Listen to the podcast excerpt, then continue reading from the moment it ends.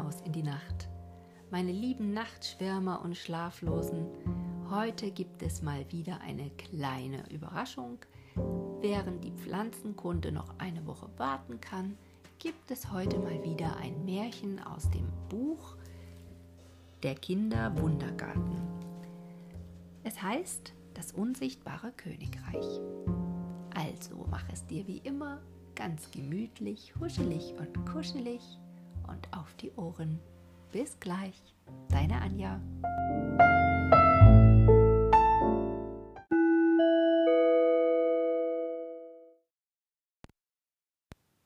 Das unsichtbare Königreich. In einem kleinen Hause, welches wohl eine Viertelstunde abseits von dem übrigen Dorfe auf der halben Berghöhe lag, wohnte mit seinem alten Vater ein junger Bauer namens Jörg. Es gehörte zu dem Hause so viel Ackerfeld, dass beide eben keine Sorgen hatten. Gleich hinter dem Hause fing der Wald an, mit Eichen und Buchen so alt, dass die Enkelkinder von denen, welche sie gepflanzt hatten, schon seit mehr als hundert Jahren tot waren. Vor ihm aber lag ein alter, zerbrochener Mühlstein. Wer weiß, wie der dahin gekommen war. Wer sich auf ihn setzte, der hatte eine wundervolle Aussicht hinab ins Tal, auf den Fluss, der das Tal durchströmte, und die Berge, die jenseits des Flusses aufstiegen. Hier saß der Jörg am Abend, wenn er seine Arbeit auf dem Felde getan hatte, den Kopf auf die Hände und die Ellenbogen auf die Knie gestützt, oft stundenlang und träumte. Und weil er sich wenig um die Leute im Dorf bekümmerte und meist still und in sich gekehrt einherging wie einer, der allerhand denkt, nannten ihn die Leute spottweise Traumjörge. Dies war ihm jedoch völlig gleichgültig. Je älter er aber ward, desto stiller ward er. Und als sein Vater endlich starb und er ihn unter einer großen alten Eiche begraben hatte, wurde er ganz still. Wenn er dann auf dem alten, zerbrochenen Mühlstein saß, was er jetzt noch viel häufiger tat als zuvor, und hinab in das herrliche Tal sah, wie die Abendnebel an dem einen Ende hereintraten und langsam an den Bergen hinwandelten, wie es dann dunkler wurde und dunkler, bis zuletzt der Mond und die Sterne in ihrer ganzen Herrlichkeit am Himmel heraufzogen, dann wurde es ihm so recht wunderbar ums Herz.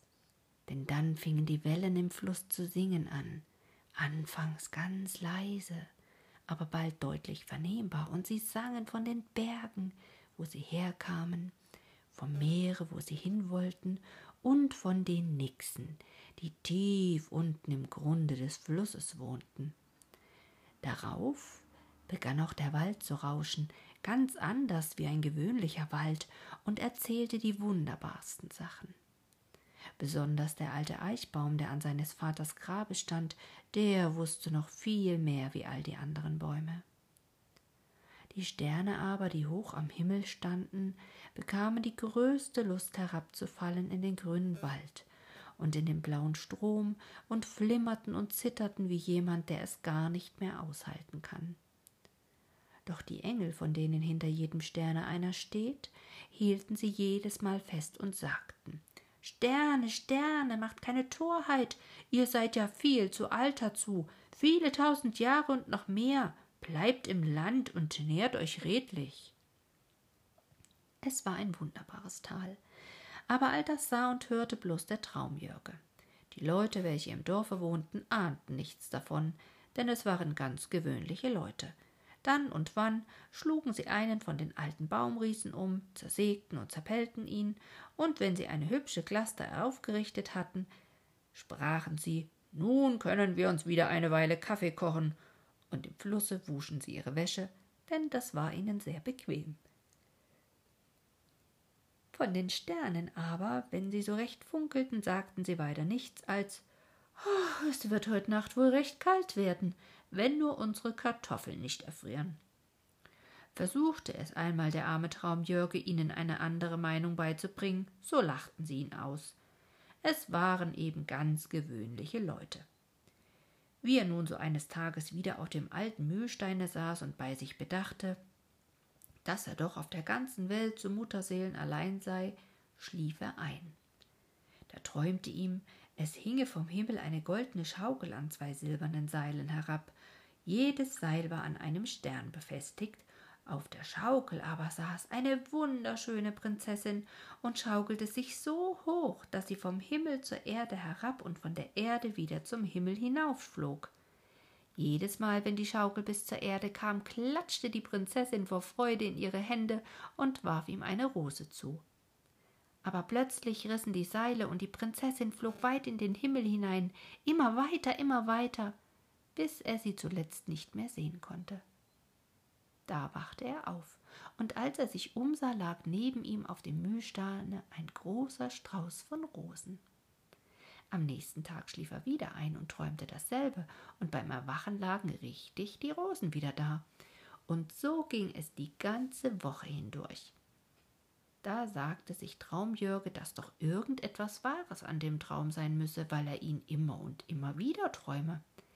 Er schloss sein Haus zu und machte sich auf, die Prinzessin zu suchen. Nachdem er viele Tage gegangen war, erblickte er von weitem ein Land, wo die Wolken bis auf die Erde hingen. Er wanderte rüstig darauf zu, kam aber in einen großen Wald. Plötzlich hörte er ein ängstliches Stöhnen und Wimmern, und als er auf die Stelle zugegangen war, von welcher das Gestöhne und Gewimmer herkam, sah er einen ehrwürdigen Kreis mit silbergrauem Barte auf der Erde liegen. Zwei widerlich hässliche, splitternackte Kerle knieten auf ihm und suchten ihn zu erwürgen. Da blickte er um sich, ob nicht irgendeine Waffe zu finden wäre, mit der er den beiden Kerlen zu Leibe gehen könnte, und da er nichts sah, riß er in seiner Todesangst einen großen Baumast ab. Kaum jedoch hatte er diesen erfasst, als er sich in seinen Händen zu einer mächtigen Hellebarde verwandelte. Damit stürmte er auf die beiden Ungeheuer los und rannte sie ihnen durch den Leib, so dass sie mit Geheul des Alten losließen und fortsprangen. Darauf erhob er den ehrwürdigen Kreis, tröstete ihn und fragte, warum die beiden nackten Kerle ihn hätten erwürgen wollen. Da erzählte jener, er sei der König der Träume und aus Versehen etwas vom Weg ab in das Reich seines größten Feindes, des Königs der Wirklichkeit, gekommen. Sobald dies der König der Wirklichkeit bemerkt habe, hätte er ihm durch zwei seiner Diener auflauern lassen, damit sie ihm den Garaus machen. Hattest du denn dem König der Wirklichkeit etwas zuleide getan? fragte Traumjörge. Behüte Gott, versicherte jener, er wird aber überhaupt sehr leicht gegen andere ausfällig. Das liegt in seinem Charakter, und mich besonders hasst er wie die Sünde. Aber die Kerle, die er geschickt hat, dich zu erwürgen, die waren ja ganz nackt. Jawohl, sagte der König, splitterfasernackt. Das ist so Mode im Land der Wirklichkeit. Alle Leute gehen dort nackt, selbst der König. Und sie schämen sich nicht einmal, so ein abscheuliches Volk. Weil du nun mir aber das Leben gerettet hast, will ich mich dankbar gegen dich erweisen und dir mein Land zeigen. Es ist wohl das herrlichste der Welt und die Träume sind meine Untertanen. Darauf ging der König der Träume voran und Jörg folgte ihm. Als sie an die Stelle kamen, wo die Wolken auf die Erde hingen, wies der König auf eine Falltür, welche so versteckt im Busch lag, dass sie gar nicht zu finden war, wenn man es nicht wusste.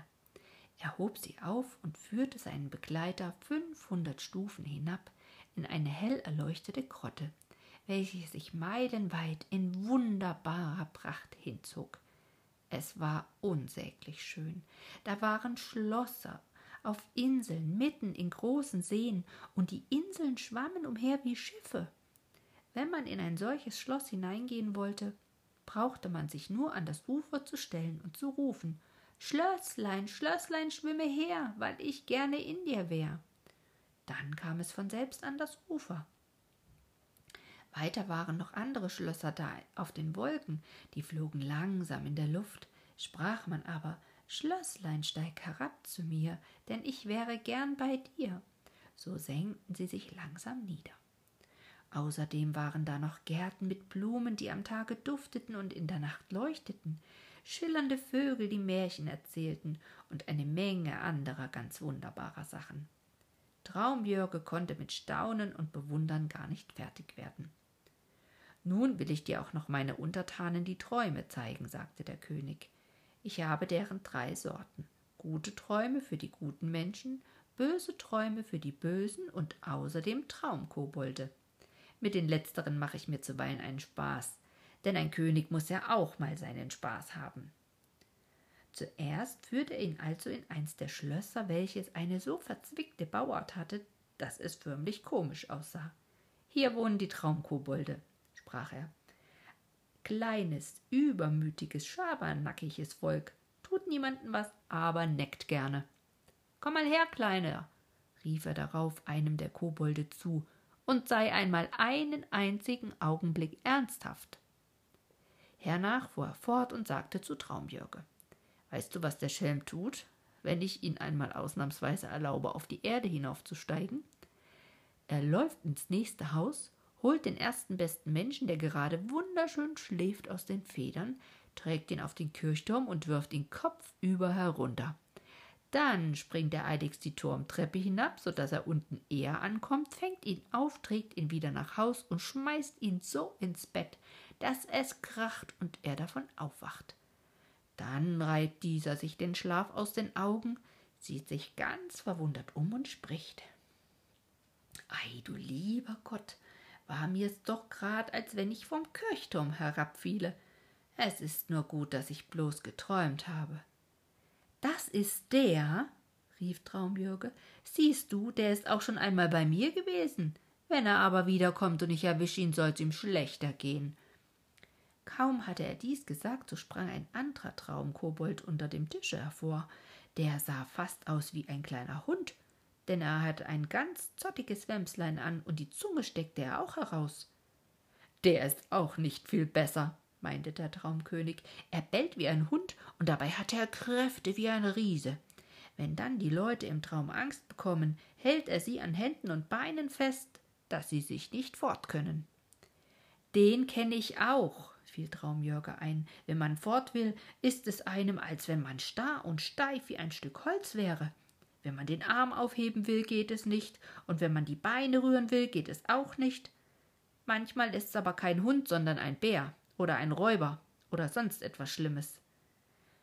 Ich werde ihm nie wieder erlauben, dich zu besuchen, Traumjörge, beruhigte ihn der König. Nun komm einmal zu den bösen Träumen, aber fürcht dich nicht. Sie werden dir keinen Schaden zufügen, sie sind nur für die bösen Menschen. Damit traten sie in einen ungeheuren Raum ein, der von einer alten Mauer umgeben und mittels einer gewaltigen eisernen Tür verschlossen war. Hier wimmelte es von den greulichsten Gestalten und den entsetzlichsten Ungeheuern. Manche sahen wie Menschen, manche halb wie Menschen, halb wie Tiere, manche ganz wie Tiere aus. Erschrocken wich Traumjörge zurück bis an die eiserne Tür. Doch der König redete ihm freundlich zu und sprach Willst du dir nicht genauer besehen, was die bösen Menschen träumen? Und er winkte einem Traume, der zunächst stand. Das war ein scheußlicher Riese, der unter jedem Arm ein Mühlrad hatte. Erzähl, was du heut Nacht tun wirst, herrschte der König ihn an zog das Ungeheuer den Kopf in die Schultern und den Mund bis zu den Ohren, wackelte mit dem Rücken wie einer, der sich so recht freut, und sagte grinsend Ich gehe zum reichen Mann, der seinen Vater hat hungern lassen. Als der alte Mann sich eines Tages auf die steinerne Treppe vor dem Hause seines Sohnes gesetzt hatte und um Brot bat, kam der Sohn und sagte zum Gesinde Jagt mir einmal den Hampelmann fort. Da gehe ich nun nachts zu ihm und zieh ihn zwischen den zwei Mühlrädern durch, bis alle seine Knochen hübsch kurz und klein gebrochen sind. Ist er dann so recht geschmeidig und zappelig geworden, so nehme ich ihn am Kragen, schüttle ihn und sage, siehst du, wie hübsch du nun zappelst, du Happelmann.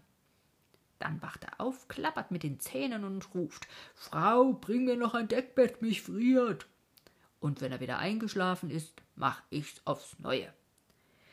Als Traumjörg dies gehört, drängte er sich mit Gewalt zur Türe hinaus, den König nach sich ziehend und rief Nicht einen Augenblick länger bleibe ich hier bei den bösen Träumen, das ist ja entsetzlich. Doch der König führte ihn nun zu einem prächtigen Garten, wo die Wege von Silber, die Beete von Gold und die Blumen von geschliffenen Edelsteinen waren.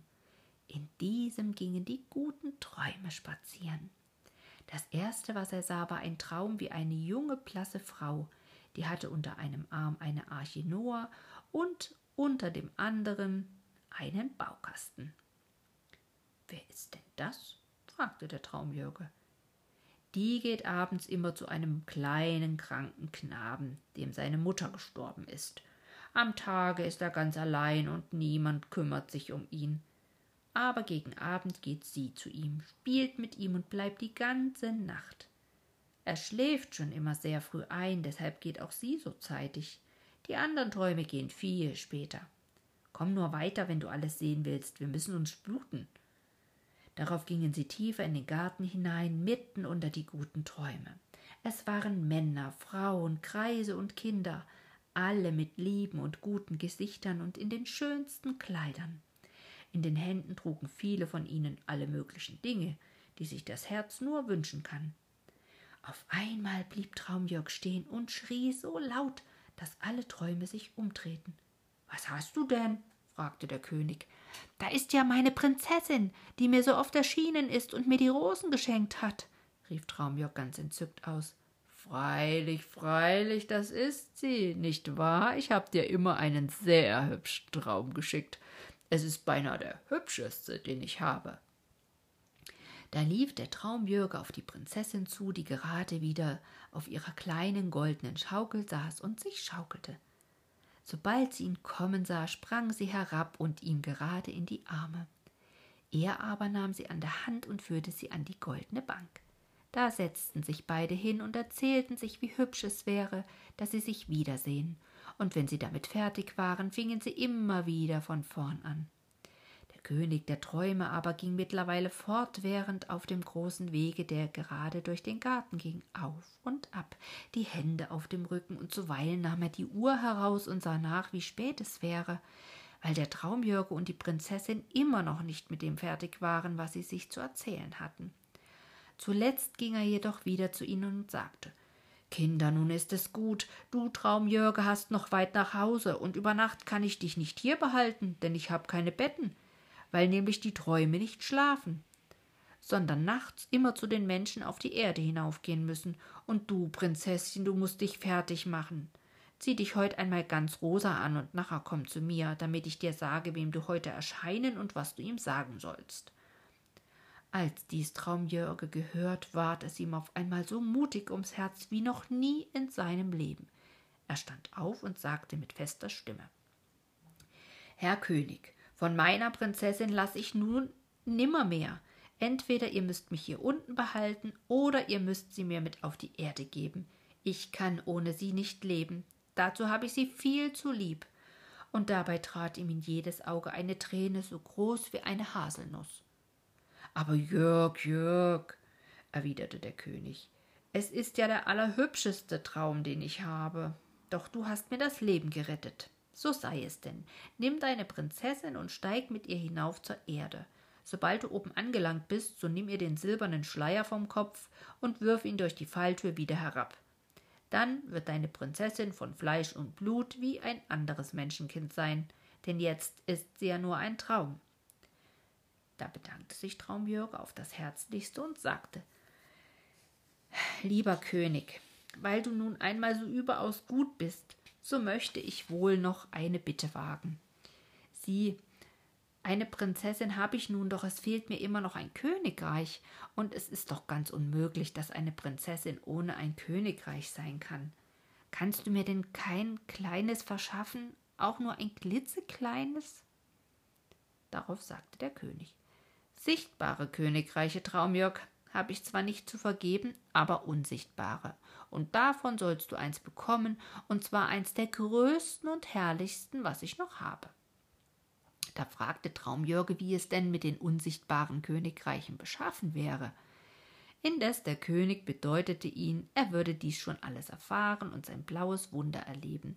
So schön und herrlich sei es mit den unsichtbaren Königreichen. Nämlich, sagte er, mit den gewöhnlichen Sichtbaren ist es doch zuweilen eine sehr unangenehme Sache. Zum Exempel. Du bist König in einem gewöhnlichen Königreiche und früh morgens tritt der Minister an dein Bett und sagt: Majestät, ich brauche tausend Taler fürs Reich. Darauf öffnest du die Staatskasse und findest auch nicht einen Heller darin. Was willst du dann anfangen? Oder zum anderen, du bekommst Krieg und verlierst, und der andere König, der dich besiegt hat, heiratet deine Prinzessin, dich aber sperrt er in einen Turm. So etwas kann in einem unsichtbaren Königreich nicht vorfallen. Ja, aber wenn wir es nun nicht sehen, sagte Traumjörge noch immer etwas betreten, was kann uns dann unser Königreich nützen? Ach, du sonderbarer Mensch, sagte der König darauf und hielt den Zeigefinger an die Stirn. Du und deine Prinzessin, ihr seht es schon. Ihr seht die Schlösser und Gärten, die Wiesen und Wälder, die zu dem Königreich gehören, wohl. Ihr wohnt darin, geht spazieren und könnt alles damit machen, was euch gefällt. Nur die anderen Leute sehen es nicht. Da war Traumjörg hoch erfreut, denn es war ihm schon etwas ängstlich zumute, ob die Leute im Dorf ihn nicht scheel ansehen würden, wenn er mit seiner Prinzessin nach Hause käme und König wäre. Er nahm sehr gerührt Abschied vom König der Träume, stieg mit der Prinzessin die fünfhundert Stufen hinauf, nahm ihr den silbernen Schleier vom Kopf und warf ihn herunter. Darauf wollte er die Falltüre zumachen, aber sie war sehr schwer. Er konnte sie nicht halten und ließ sie fallen. Da gab es einen ungeheuren Knall, fast so arg, als wenn viele Kanonen auf einmal losgeschossen werden, und es vergingen ihm auf einen Augenblick die Sinne. Als er wieder zu sich kam, saß er vor seinem Häuschen auf dem alten Mühlstein und neben ihm die Prinzessin, und sie war von Fleisch und Blut wie ein gewöhnliches Menschenkind. Sie hielt seine Hand, streichelte sie und sagte Du lieber, guter, närrischer Mensch, du hast dich so lang nicht getraut, mir zu sagen, wie lieb du mich hast. Hast du dich denn vor mir gefürchtet? Und der Mond ging auf und beleuchtete den Fluss, die Wellen schlugen klingend ans Ufer und der Wald rauschte, doch sie saßen immer noch und schwatzten. Da war es plötzlich, als wenn eine kleine, ganz schwarze Wolke vor den Mond träte, und auf einmal fiel etwas vor ihre Füße nieder, wie ein großes, zusammengelegtes Tuch. Darauf stand der Mond wieder in vollem Glanze. Sie schoben das Tuch auf und breiteten es auseinander. Es war aber sehr fein und viele hundertmal zusammengelegt, so dass sie viel Zeit brauchten. Als sie es vollständig auseinandergefaltet hatten, sah es aus wie eine große Landkarte. In der Mitte ging ein Fluss, und zu beiden Seiten waren Städte, Wälder und Seen. Da merkten sie, dass es ein Königreich war und dass es der gute Traumkönig ihnen vom Himmel hatte herunterfallen lassen. Und als sie sich nun ihr kleines Häuschen besahen, war es zu einem wundervollen Schlosse geworden, mit gläsernen Treppen, Wänden von Marmelstein, Tapeten von Samt und spitzen Türmen mit blauen Schieferdächern. Sie fassten sich an und gingen in das Schloss hinein, und als sie eintraten, waren schon die Untertanen versammelt und verneigten sich tief. Pauken und Trompeten erschallten, und Edelknaben gingen vor ihnen her und streuten Blumen. Da waren sie König und Königin. Am anderen Morgen aber lief es wie ein Feuer durch das Dorf, dass der Traumjörge wiedergekommen sei und sich eine Frau mitgebracht habe. Das wird auch was recht Gescheites sein, sagten die Leute. Ich hab sie heut früh schon gesehen, fiel einer der Bauern ins Wort, als ich in den Wald ging. Da stand sie mit ihm vor der Türe. Es ist nichts Besonderes. Eine ganz gewöhnliche Person, klein und schmächtig, ziemlich ärmlich war sie auch angezogen. Was soll's denn am Ende auch herkommen? Er hat nichts, der wird sie wohl auch nichts haben. So schwatzten sie, die dummen Leute, denn sie konnten es nicht sehen, dass es eine Prinzessin war, und dass das Häuschen sich in ein großes, wundervolles Schloss verwandelt hatte, bemerkten sie in ihrer Einfalt auch nicht. Denn es war eben ein unsichtbares Königreich, was dem Traumjörge vom Himmel herabgefallen war. Aus diesem Grunde bekümmerte er sich auch um die dummen Leute gar nicht, sondern lebte in seinem Königreich und mit seiner lieben Prinzessin herrlich und vergnügt. Und er bekam sechs Kinder, eins immer schöner als das andere, und es waren lauter Prinzen und Prinzessinnen. Niemand aber wusste es im Dorfe, denn das waren ganz gewöhnliche Leute, und viel zu einfältig, um es einzusehen.